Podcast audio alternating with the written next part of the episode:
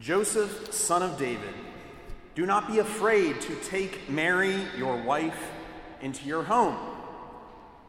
The angel's message could have just as easily gone Joseph, son of David, do not be afraid to be a father.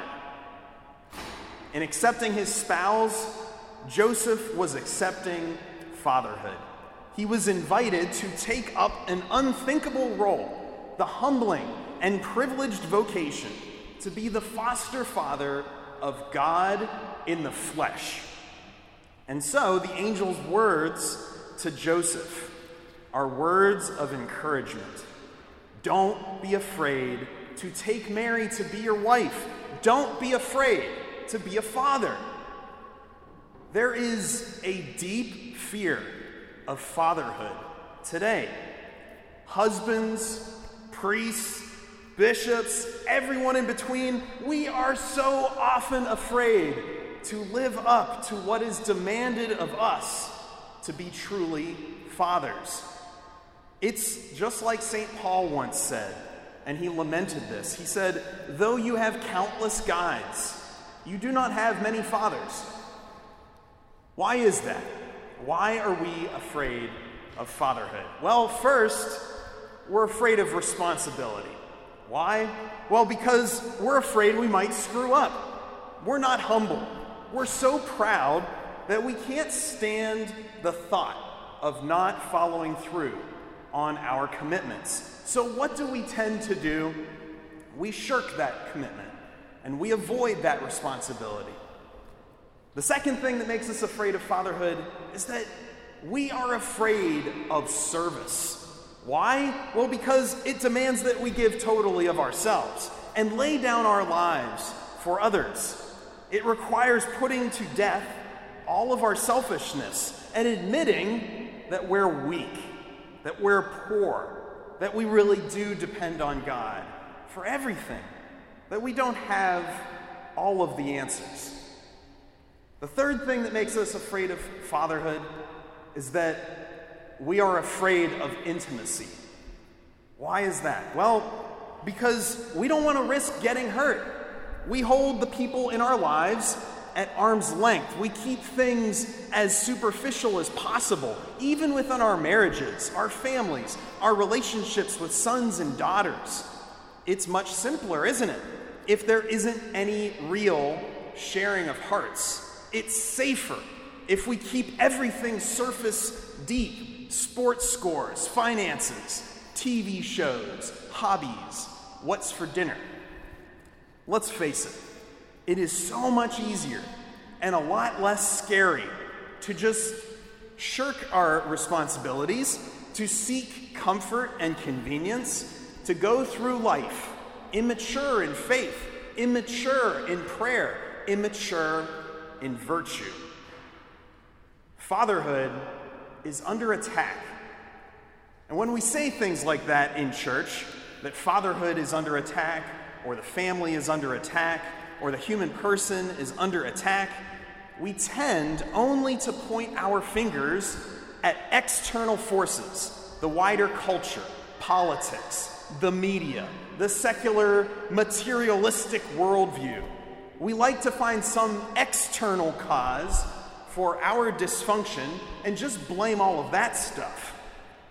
And to be sure, there are so many destructive pressures weighing down on men today. The world thinks that masculinity needs to be squashed and suppressed and turned into something it is not if women are going to be truly respected and loved. Fatherhood itself is being systematically eliminated from the modern imagination. I heard recently that a group of hospitals in England voted recently to eliminate the word father from all of their official paperwork. So they're putting instead the word parent or co parent or second biological parent. So, yeah, obviously, there are external destructive forces dismantling the very concept of fatherhood and filling young men with fear. But this afternoon, on this absolutely gorgeous day, on this solemnity of St. Joseph, in the year of St. Joseph, I would like to point out something even more important and something that, that men need to take seriously. And that's this fatherhood is under attack in your heart. That's where the battle is ultimately won or lost within our souls. It really doesn't matter much what the world says about fatherhood. It doesn't matter what politicians or celebrities say about masculinity or about gender. Those sorts of voices are becoming more and more incoherent and patently absurd. So we need to ignore them entirely.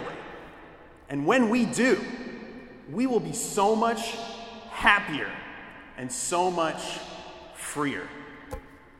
But we cannot afford to ignore the interior voice of the Holy Spirit prompting us to give our whole lives, our whole strength, our whole being over to the Father of mercies and to affirm the true fatherhood that God wants to establish within our families and within our church. Jesus came to save us, yes, but what is that salvation? But access to the Father. Christ came to reveal the perfect fatherhood of God and to reconcile us with that Father. He tells us straight up be perfect, just as your heavenly Father in heaven is perfect. Our greatest enemy, Satan, hates God the Father, and so he hates the fatherhood that God wants to create in you through his Son Jesus.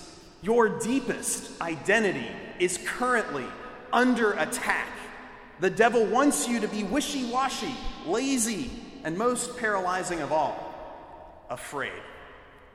Jesus, our captain and our king, is like Aragorn at the black gates of Mordor, rallying us and crying out to you right now, sons of God, my brothers.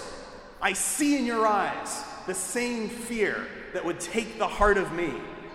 A day may come when the courage of men fails, when we forsake our friends and break all bonds of fellowship. But it is not this day, an hour of wolves and shattered shields when the age of men comes crashing down. But it is not this day. This day we fight by all that you hold dear on this good earth. I bid you stand, men of the West.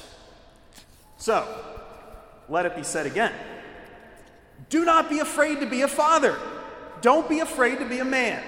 St. Jose Maria Escriva put it this way Be firm, be virile, be a man, and then be a saint. And ladies, don't worry, I'm not forgetting you this homily is not just for men here. Because guess what? Your hearts ought to be on fire with this same truth as well. It's what you were created to be attracted to the masculine virtues of St. Joseph, the terror of demons, is a shining model for what the men in your life can and must become if they want to be fully alive and fully themselves. So don't settle for the version of manhood that the world serves you today, as if there is this sort of intrinsic competition between women and men, as if you have to become more like a man in order to have value or usefulness in our culture. That's all very sad nonsense, and you deserve a lot better from us. You deserve authentic fatherhood, and that means a total commitment the constant willingness to be present, to offer guidance, to encourage and build up, to form and to lead through humility and through service. The tenderness and support of a good father is unmatched, it's irreplaceable, it's what we all crave, it's what we're made for. And thankfully, that is who God is. We heard in our scriptures today those beautiful words of promise I will be a father to him, and he shall be a son to me. These words are not simply a prophecy pointing ahead to Jesus, the Son of God, coming down and dwelling among us. It's also a firm, beautiful profession that by the gift of our baptism, God has made us his family. The Lord kept his promise. God certainly is not afraid to be a father.